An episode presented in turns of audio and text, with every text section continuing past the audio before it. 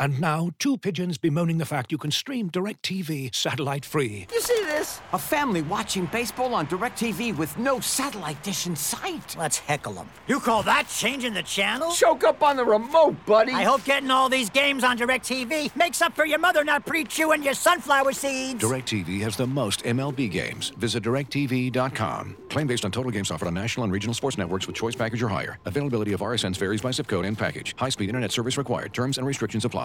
The Athletic.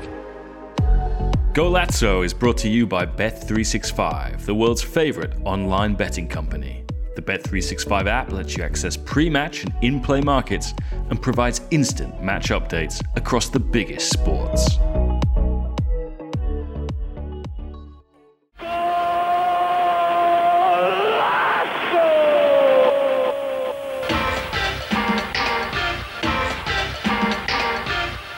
Today on Galazzo, another journey back in time to when Inter went Teutonic and Supersonic with the Tre Tedeschi, Klinsmann, Brehme and Matthäus, the most successful hair transplant Milan has ever seen.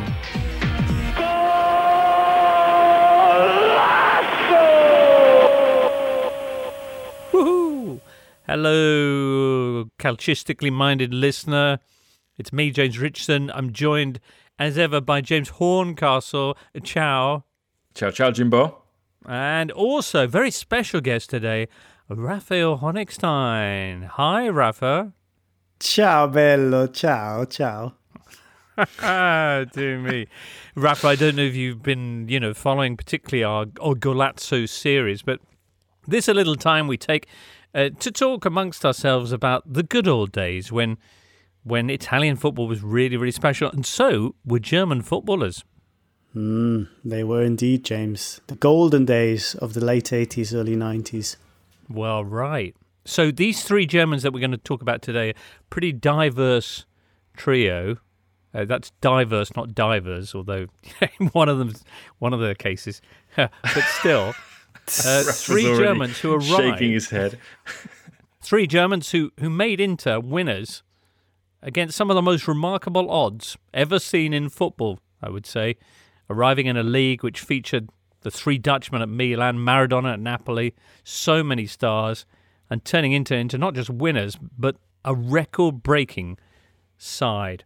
Rafa, were you following Inter once Matthäus and Andy Brehme had gone across to Milan? Were people in Germany following Inter Milan?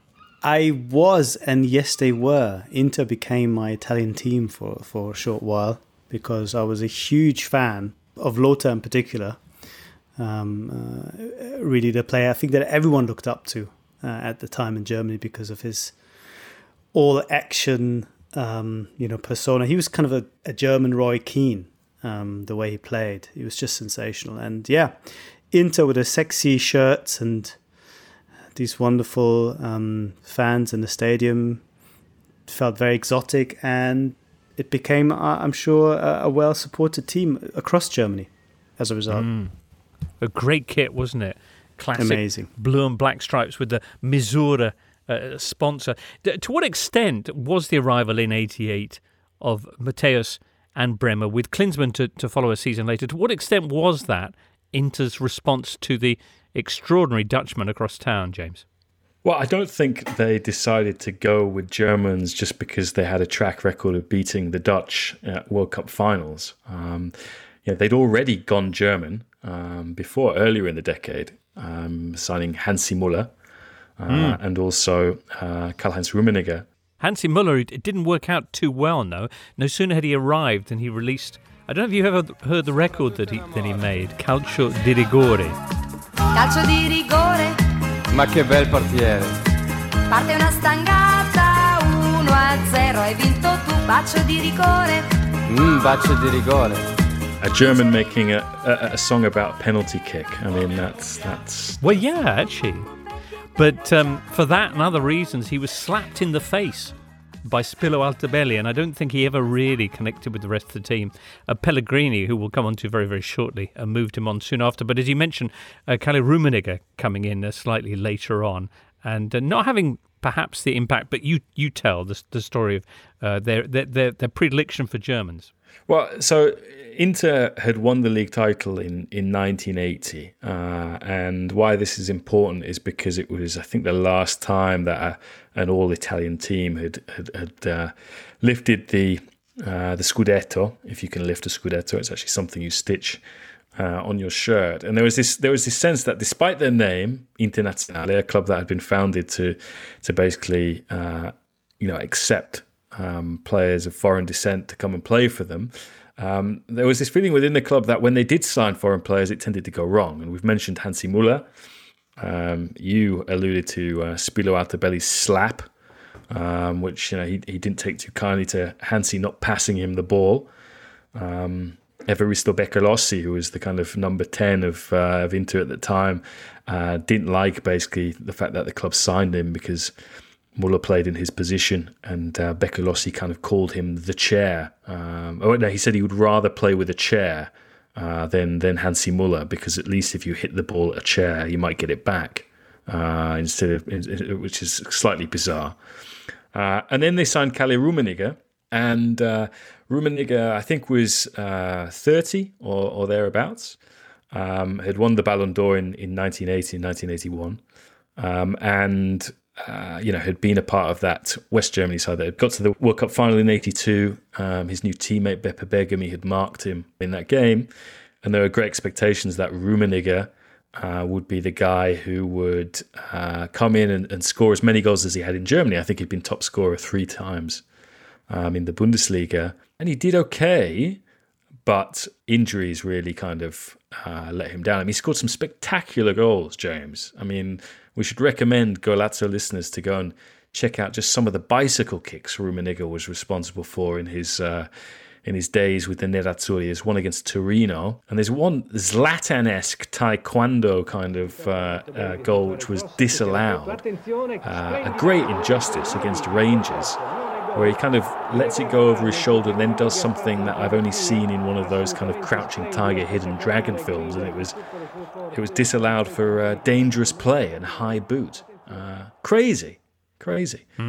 Rangers had got at the refs again, as was so often the case in their clashes with Italian sides. Anyway, he didn't actually win anything at Inter, although he did provide one or two golden memories. But the 3 Germans who arrived at the end of the 80s were to produce a paradigm shift in that club's fortunes. To tell their story, let's head back to a little bit earlier on in that decade, a simpler time. We're living like in a Dolce Vita, on a dream tonight. We're dancing like in a Dolce Vita, nobody else than you. Rafa, do you remember Dolce Vita? We're living like in the Dolce Vita. Yeah, absolutely. And Elf Freunde magazine did a magazine edition on Germans in the 80s in Serie A, because it was a bit of a time. And it was called Deutsche Vita, which I thought was very nice. Brilliant. And it had Hans-Peter Briegel on the cover in a little boat, I think, that he must have had when he was playing at Hellas. Right. Tomasina Hessler? Was he in there? Yeah, they were all in there, yeah. Well, as I say, it was a simpler time, the 1980s. A time in Italy of economic boom, of huge optimism, of the revival of the Italian game and of Italian songwriting. Ryan Paris there, a fine example of that. Black Boxer just around the corner as well. But anyway, among those enjoying the boom times was one Ernesto Pellegrini, businessman and handwriting enthusiast who built a hospitality empire from scratch, whose catering company used to do the honours at Villa Perosa, the Agnelli's summer residence. In 1984, Pellegrini bought Inter, leading to the immortal quote from Gianni Agnelli to Boniberti, "Have you seen, Giampiero? Our cook has bought Inter."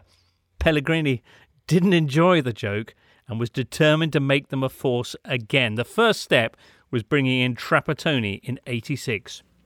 Yeah, Trap, and was seen quite ironically by Interisti, and including some of the players, like Walter Zenga, for example, who was like an Inter ultra, just wearing gloves, just in the way that Buffon often has come across as being a bit of an ultra. Zenga certainly was in those days. And he said, look, of course, to get Inter to win again, it took someone who had made his name at Milan as a player and made his name as a coach with the Gobbi, the Hunchbacks, over at Juventus. And yeah, Trapp had won everything. I mean, we've done a couple of shows on Trapp's coaching career, but there was nothing he hadn't done. He'd won the Cup Winners' Cup, UEFA Cup, the European Cup, albeit in the tragic backdrop of Heysel.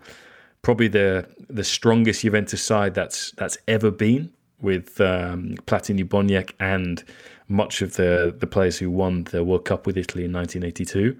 And I suppose as one of his pupils, back when he had another spell at Juventus, Antonio Conte, has kind of followed in the footsteps of Trapp in going from Juventus to Inter.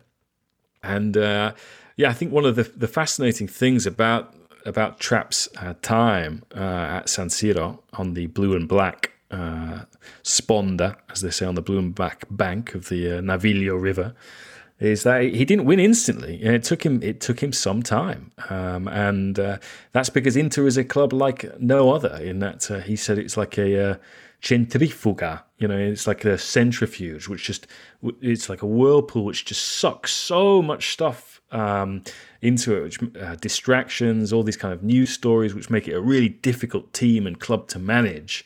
That unless you're a manager that has a really strong personality, who's able to get the team that you want, it's very difficult to do. And that's why I think people, when they look back at Inter's history, you almost need to be a manager all'inglese, sort of kind of English-style coach who takes control of absolutely everything. You can't leave nothing to chance, and that was the case with Herrera, Mourinho and Trapp. Trapp arrives in 86, as you say. Success is not immediate, but in 1988, the club, perhaps slightly in response to the wave of sets of foreign players that had swept through Serie A, decide to head off to Bavaria and pick themselves up a couple of really choice foreign stars. In they go to Bayern Munich, and away they come with, arguably, Rafa, the heart of that side, the title-winning side from the Bundesliga. How were they able to do that? Well, they were able to do that because at the time, Bayern Munich, even as the wealthiest club in Germany, could not compete with Inter's wages, let alone the transfer fees that they paid. In fact, the Rummenigge deal, I think, which cost 8.3 million marks at the time, a few years earlier, had effectively saved Bayern from bankruptcy. So it was a very, very important deal for Bayern that really helped them grow and gave them the funds that built that team that won 3 titles in a row, that Lothar Matthäus led. So it was almost inevitable, I think, at the time that when you are approaching superstar status, you were going to Italy. It was the expected thing almost in Germany that, these players, they're too good to stick around. And even Bayern couldn't keep them. Pellegrini, I think, had made attempts to bring Matthäus in a couple of years before. Matthäus himself has also said that Maradona sent 3 or 4 people to his home in Munich with a suitcase full of money, 1 million marks. This is according to Lothar. He says in 1987, Diego sent 3 or 4 people to my house in Munich with a briefcase full of cash, 1 million marks, and asked me to sign for Napoli. Interesting negotiating tactics in those days. Very interesting. It didn't work out. It didn't work out. I wonder what happened to that suitcase. Yeah, for real. But in 1988, he did make the move across. Now, for anyone who isn't familiar with Lothar Matthäus' career or whose view on it has perhaps been a little obscured by what happened after he retired, his attempts to become a manager, etc., let's just remind ourselves how great a player he was. One of the greatest midfielders of all time, no? Without a doubt, James. I remember going to games in the Olympic Stadium where Matthäus played 3 or 4 positions at the same time. He was a deep midfielder, he was an 8, he was a 10, and I remember one particular game where he was basically in the opposition box all the time. I mean, unbelievable quality, force of personality, scored goals with his left foot on his right, even with headers, even though he wasn't the tallest of guys. And yeah, by far the most influential midfielders of the 80s in Germany, and a huge loss for Bayern and for German football, and I mean domestic football. But almost inevitable, as we said earlier, that he was going to go to Serie A because he had reached superstar status, and the only place he could go from there was to go to Italy. Mm. And he had possibly his greatest seasons ever while at San Siro. Coming with him, meantime, was the left-back Andreas Brehme, who people didn't know so much about. Gianni Mura, for example, writing in La Repubblica at the time, saying, "Se Matthäus era la bistecca, Brehme era l'osso che andava presso alla ciccia." If Matthäus was the steak, Brehme was the bone that came with a bit of fat attached. Which, it's an interesting way of defining a player who himself was voted Serie A's Footballer of the Year. Tell us about Andy Brehme, Rafa. Well, I think that that quote was something that probably what's his name, Mura. Yeah, Gianni Mura came to regret, because Brehme was an unbelievable left back or wing back. Sometimes, Germany playing often in a system with sweepers, so he was more than a defender. He was often a wide midfielder, effectively, and very famous for the distribution on his left foot. I read just a few moments ago before we started recording that he had 33 long passes in the final against Argentina, and every single one of them connected. So tremendously reliable, his distribution fantastic, great engine as well. And perhaps most famously, of course, he was almost completely ambidextrous, took free kicks with the right, took penalties with the right or the left. He himself didn't apparently know which foot was the stronger one. So if you had a wide player who was able to cut in on a foot that was just as good as the one he was playing on, sidewise, made him a very, very special player. And I think his real quality was soon recognised in Inter and elsewhere. Mm. Serie A Player of the Year for that season, that first season there, with the Nerazzurri, 88-89, where he formed Difesa di Ferro, an absolutely unbeatable defensive line with Walter Zenga in goal. You had Riccardo Ferri there. And well, you said it was like an ironclad line. I mean, when you got Ferri in there you go. Nice. Nice, yeah. Well, with Brehme arriving, with the Matthäus installed at the heart of everything, and with other acquisitions along the lines of Ramon Díaz and also Nicola Berti, Inter were all set for what would turn out to be the season of records.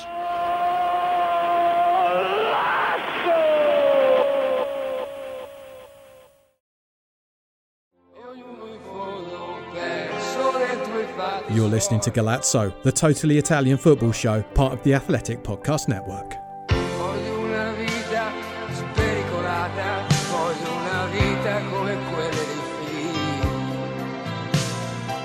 It's 1988.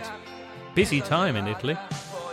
Inter fan Vasco Rossi, here with his ode to the dangerous life, Una Vita Spericolata, had just been done for huge amounts of cocaine. In football terms, the Dutch had just won the Euros. Milan had won the Italian title. Inter hadn't won anything in 8 years. But now Matthäus and Brehme had arrived with a really, really strong lineup around them. Mention some of the players coming in. And the way that they began that season, James, was absolutely extraordinary. Yeah, I mean, right from the get-go. They don't lose a game until, I think, February, at least in the league. Yeah, and yeah, this was pretty much unheard of in Italy. I mean, we've had teams that go on undefeated seasons before. I mean, before this, it was Perugia under, I think, the former Inter coach Ilario Castagna, who was the guy who I think Trapp took over from at Inter. And that team drew a lot of games. This team won a lot of games. I mean, in terms of points, I think they only dropped maybe 11 points all season, which is just ridiculous. I mean, part of the reason why it's 11 points is because it's still the 2 points for a win era in an 18-team league. And I do think this achievement of setting this record points total is not as talked about as much as it should be, at least outside of Italy. When we tend to think of these great feats, it's usually Milan's Invincibles under Fabio Capello, and you know, maybe because we've moved to a 20-team league with 3 points for a win, this kind of gets lost in the shuffle for a bit. But Inter were so dominant in what was, you know, we've already mentioned how competitive the league was, but given the standing that Milan team has in the game as being, you know, one of the three teams the last 50 years to push football forward, with Rinus Michels' Ajax and more recently Pep's Barcelona, to knock them off their perch, James, was quite something. Certainly was. First 16 games of the season, as you say, they did not lose. They only conceded 5 goals in those 16 matches. They didn't lose until February the 12th in Florence, when they came out the wrong end of a seesaw 7-goal thriller with Fiorentina. 4-3 it ended. Napoli, who were their biggest rivals, had a slight glimmer of hope perhaps after that result, but Inter responded by winning their next 8 Serie A games, including a 6-0 thrashing of Bologna. And by the end of May, even though there were 4 games to go, it was already match point to the Nerazzurri. They needed one more win. They were about to face their rivals Napoli with Maradona and Careca at San Siro on the 28th of May, 1989. Milan had just won the European Cup 4 days before. Careca actually opened up the scoring for the Neapolitan visitors at San Siro on that Sunday afternoon. But it wasn't long before Nicola Berti, who'd knocked one off Luca Fusi to equalise. And then, who else should score the winner but Lothar Matthäus, and Inter were champions. Giovanni Trapattoni è campione. L'Inter è campione. The margin of victory, 11 points, a record, as you say, for an 18-team, 2 points for a win season. 58 points, their total, also a record. 26 wins in that time, only 2 defeats, 67 goals scored, only 19 conceded. Remarkable stuff. One of the few defeats they'd had along the way was when they took on Bayern Munich in the UEFA Cup. Rafa, that must have been sweet for Bayern, having just lost 2 of their stars. It was. I mean, it was a classic tie. A very young Bayern team which had the likes of Olaf Thorn playing midfield, were beaten 2-0 in Munich and basically thought they were out. This was a time when if you didn't win your home game, you were basically considered to be already eliminated. And I remember so well the return leg because it wasn't on German television, it wasn't live. So you had to listen on the radio and then you could see only highlights at 11 o'clock. And it turned into one of the all-time great Bayern Munich performances in European competition. When they beat Inter 3-1 in San Siro, they took a 3-0 lead and then held out, even though conceded one more goal. And Raymond Aumann, who was by then in goal for Jean-Marie Pfaff, who'd moved on, had his best and most heroic and legendary night for Bayern in goal because Matthäus in particular created a lot of chances and Aumann was just superb. Palla che si impenna. Ancora colpo di testa da parte di Cosa, poi una parata miracolosa di Aumann. Nobody really talks about that game in Italy. They talk a lot about the first leg and Nicola Berti's extraordinary run where he does a sort of a George Weah, a Maradona if you want, runs pretty much the length of the field in the snow of Munich and then finishes. I mean, it's his most famous goal, James, the one that has become iconic there. Contropiede ancora, Berti, tiro e gol, straordinario gol di Berti, eccezionale. Riccardo Ferri saying afterwards that it became a real issue because having scored that once, Bertie tried to do that every time he got hold of the ball in midfield. I was at the game in Munich. You were? Mm. So you saw Bertie's goal? Yeah, I can't say I remember it that well. I think my mind is blanked out that defeat, but I would have been in the stadium. All right, then, well, the European misadventures aside, it was an extraordinary performance in league terms. Why was it, though, so short-lived, James? Well, you've talked to some of the players, the Italian players. I think that the club moved some of the guys on too early. And this is quite interesting because this whole podcast is about the 3 Germans. And I know Riccardo Ferri thinks that they shouldn't have sold Ramon Díaz as quickly as they did. and you know he would have been. It would have been better to keep him as part of the side instead of bringing in Klinsmann. And that's not to say that Klinsmann was a bad player or an ineffective player for Inter. They just felt that what they had going on in 88, 89 was so damn good. And I suppose then you have the competitiveness of the league, because it's not just the teams that we've mentioned in. In 1990, be the kind of swan song of Maradona's Napoli. And then you have this kind of very young Sampdoria side just mature after kind of playing together for 8 years or so and winning more or less everything else. You know, Coppa Italia, they reached finals in Europe, Cup Winners' Cup. So I think it was just a measure of how strong the league was in those days. The other thing, I suppose, which is really kind of dumbfounding about this Inter team is just how poor they were in Europe. I think this is often the case in a kind of pre-Champions League, pre-group stage tournament, where the potential for shocks was so much more. You know, they go out to Roy Hodgson's Malmo as champions in one of the kind of most infamous nights in Inter's history, along with when they lost to Helsingborg. I mean, there are a few in recent history. I think was it drawing or losing to Hapoel Beersheva? I can't even remember what that team is called. But yeah, it is surprising that even when they kept the Germans together for another couple of years and added Klinsmann, that the only kind of trophy that they added was the UEFA Cup in 91. So it's I think it's a measure of just how good the league was at the time. 89-90, they finished up third, as you say, knocked out right at the start of their European Cup campaign by Malmo. That season, though, was to end with some extraordinary success for the three Germans in Italy, although not for Inter.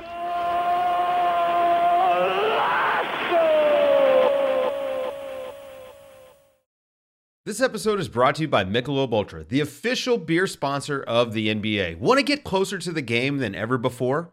Michelob Ultra Courtside is giving fans the chance to win exclusive NBA prizes and experiences like official gear, courtside seats to an NBA game, and more. Head over to MichelobUltra.com/courtside to learn more. Looking for an assist with your credit card but can't get a hold of anyone? Luckily, with 24/7 U.S.-based live customer service from Discover, everyone has the option to talk to a real person anytime, day or night. Yep, you heard that right. You can talk to a real human in customer service at any time. Sounds like a real game changer if you ask us. Make the right call and get the service you deserve with Discover. Limitations apply. See terms at discover.com/creditcard. On Apple Podcasts, Spotify, Smart Speaker, and now ad-free on The Athletic, this is Galazzo, the totally Italian football show. Notti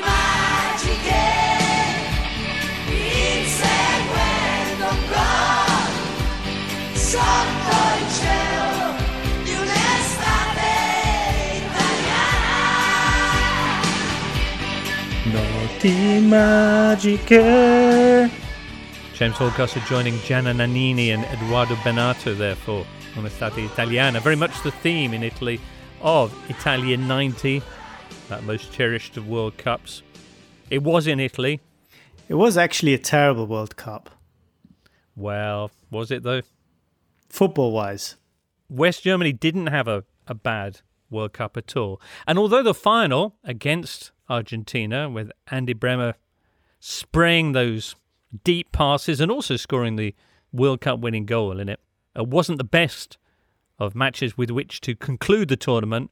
West Germany's opening to their campaign was one of the big highlights. No, Rafa, were you at that game as well? I wasn't. No, James, I didn't go to the World Cup. I would have been a little bit too young, but I remember Bild's headline after that 4-1 win against Yugoslavia. It said, "Danke Franz für diese Liebesnacht," which translates at "Thank you, Franz," in relation to Franz Beckenbauer, for this night of love. Well, there you go. Ooh. It was a pretty special game, 4-1 against not just any side, but Yugoslavia, who probably came in as, I don't know what the odds were in those days, but... I would hazard a guess that Jonathan Wilson had them down as the dark horses for that tournament. Right, well, there you go. That was until they met Lothar Matthäus and co. Matthäus, in particular, had an absolute blinder. You talk about him playing 4 or 5 different positions. And this game, a great example of that, shutting down Stojkovic, but at the same time, managing to score a brace. Klinsmann scores as well. And West Germany got off to an extraordinary start to the season.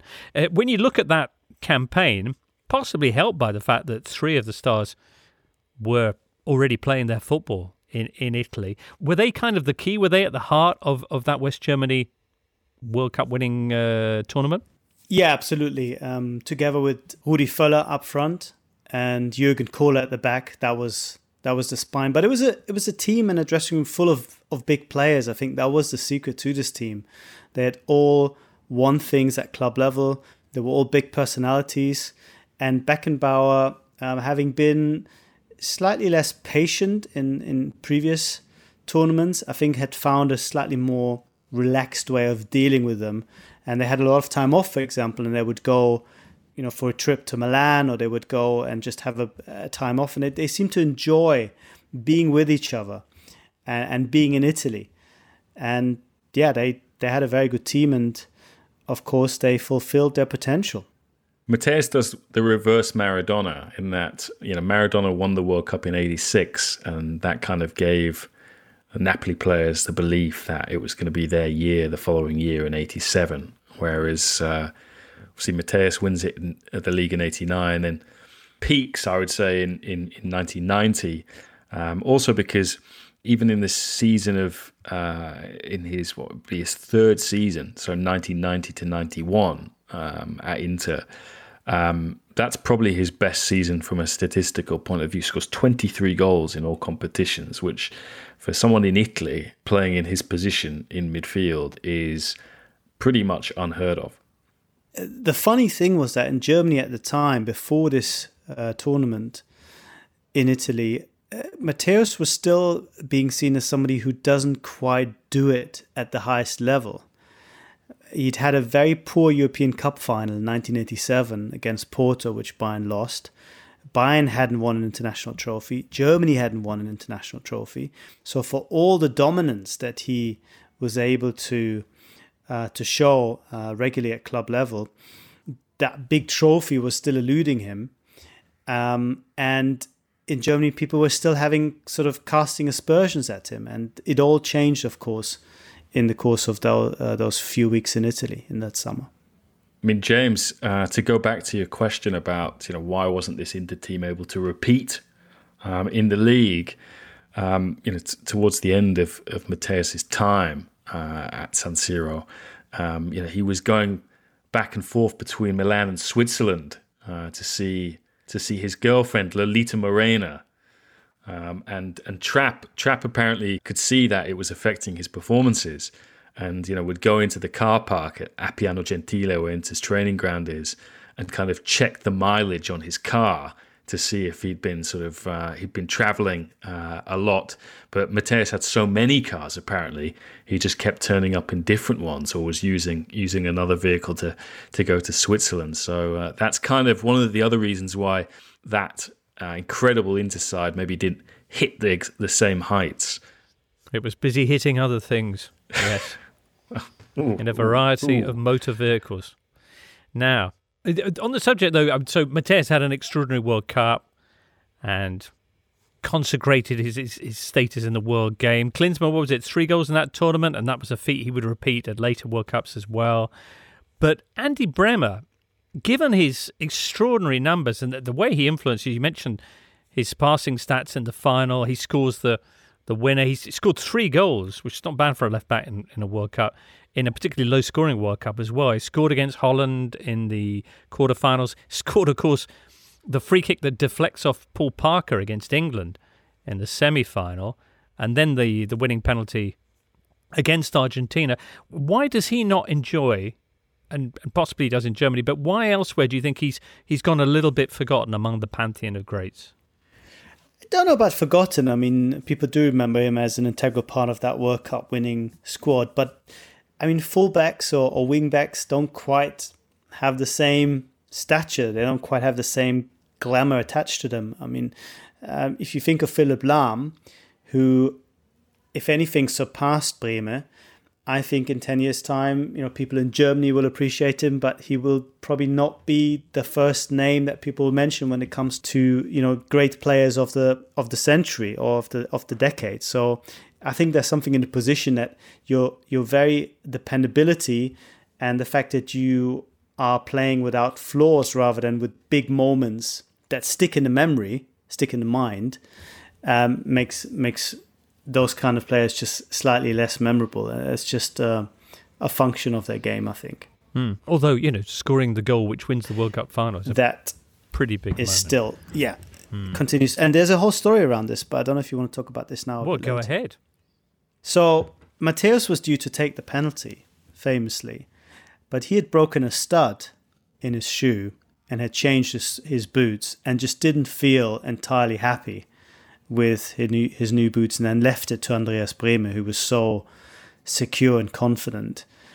And there's two parts to the stories. One is that people in Germany, I think, have kind of later on looked at this and think, was this really smart for Matthäus? Was this sort of the sign of a mature leader to know your own insecurities effectively and make way for somebody that you trust more? Or was this another occasion where he seemed to kind of disappear from the biggest stage when it really mattered? That was an accusation leveled at him in the wake of the 1999 final that Bayern had lost against Manchester United, where he gets substituted 5 minutes from the end, and Mehmet Scholl said, "Oh, Matthäus always goes missing when it really comes down to it." So there's all of that mixed up in it. But at the same time, I thought it was it's quite funny because, as if the pressure wasn't big enough on Andreas Brehme, Rudi Völler steps up to him and says, "Remember, Andy, if you score, we win the World Cup." Which, you know, didn't prove detrimental, but perhaps could have gone the other way. Remarkable. Well, at the end of that year, Andy Brehme places third in the Ballon d'Or voting, but it's won by Lothar Matthäus, who remains the only player ever to win the Ballon d'Or while playing his football for Inter. Anyway, what came next? We'll talk about that after this.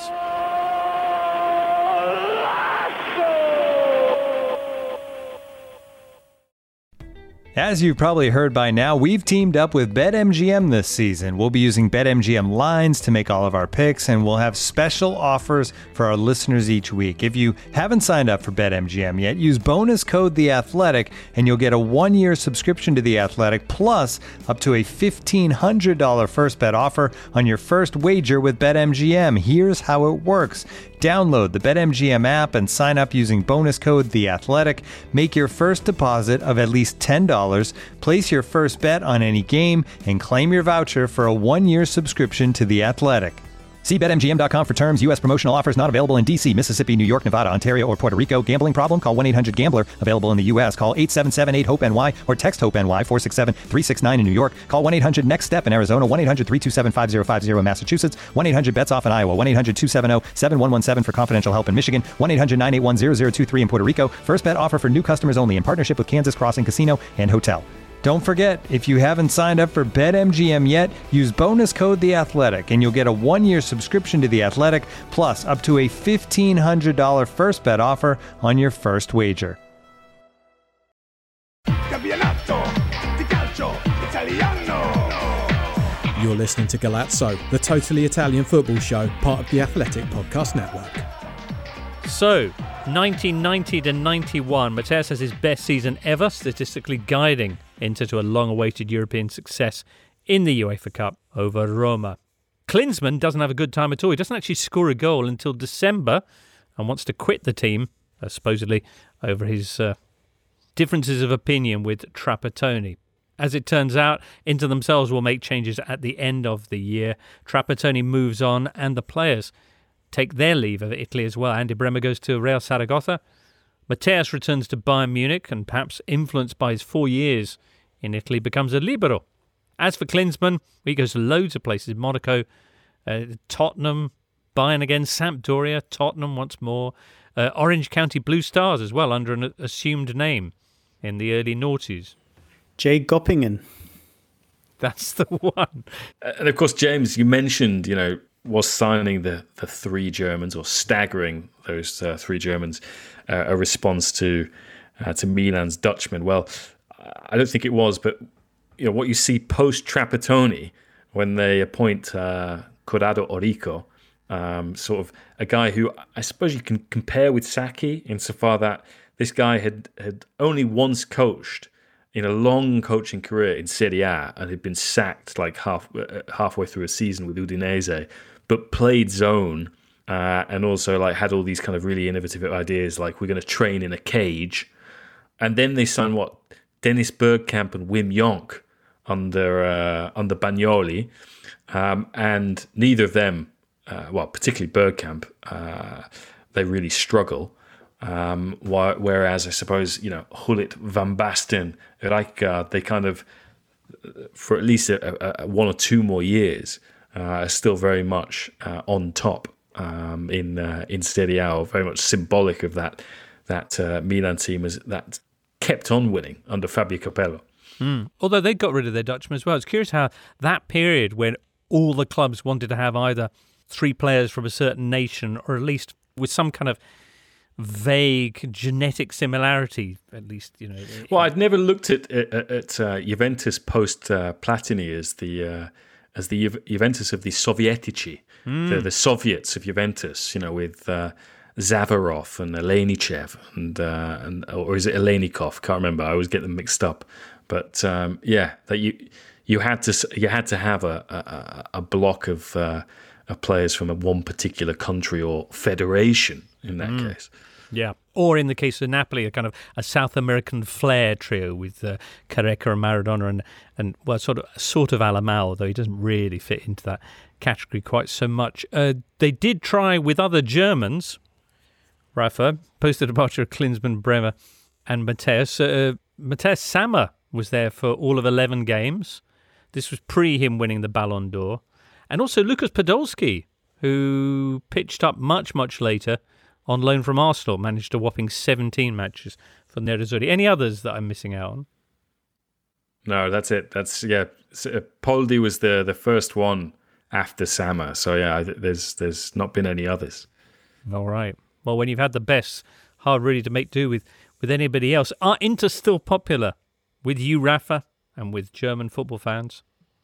Well, I personally still have a soft spot for them. I don't know if I can speak for the rest of Germany, but I think I would say historically they would have some support, but perhaps not quite as much as Juve, who I think are probably the number one team outside Italy as far as Italian and non-Italian support is concerned.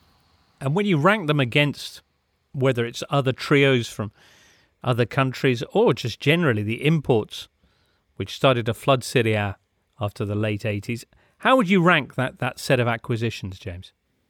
Oh, I think right up there at the top. I mean, I always find it interesting at the moment, the last couple of years really, Beppe Bergomi, who is the captain of that team, you know, has always been asked, you know, what do Inter need? What are they missing to win the title again under Conte or even before that under Spalletti? And he always mentions a kind of Matthäus-style figure. And he's not just talking about the guy that Matthäus was on the pitch in terms of this box-to-box player, but someone that you could look across at in the tunnel and find reassurance. You know, that you know, Lothar was always going to be okay as long as he was on the pitch. He was confident that they were going to win, so they should be confident that they were going to win. And having personalities like that, so I do think.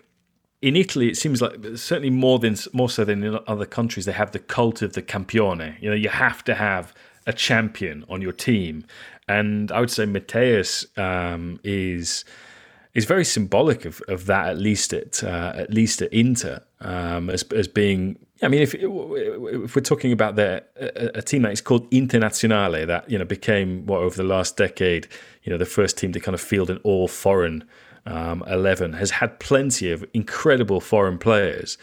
I think, you know, Matthäus is in terms of Inter's pantheon of all-time greats, is definitely in there. No, I mean, certainly had a more decisive impact on the team than, say, even the original phenomenal Ronaldo, who didn't win the league, who wasn't able to get them past a Berlusconi's Milan or a Lippi's Juventus.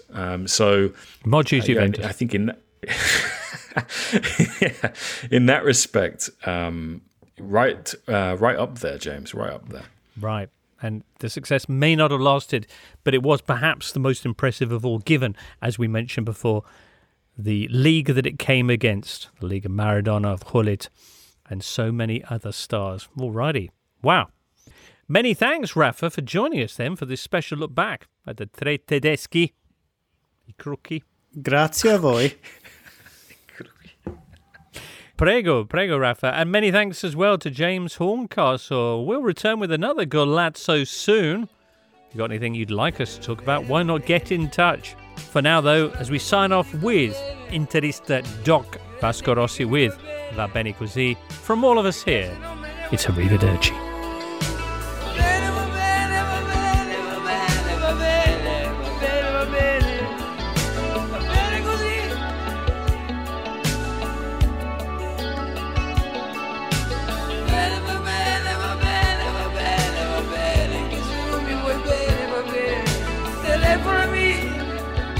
You've been listening to Galazzo, the totally Italian football show. Check out all of the Athletics podcasts on Apple, Spotify and all the usual places, or listen ad-free on the Athletic app.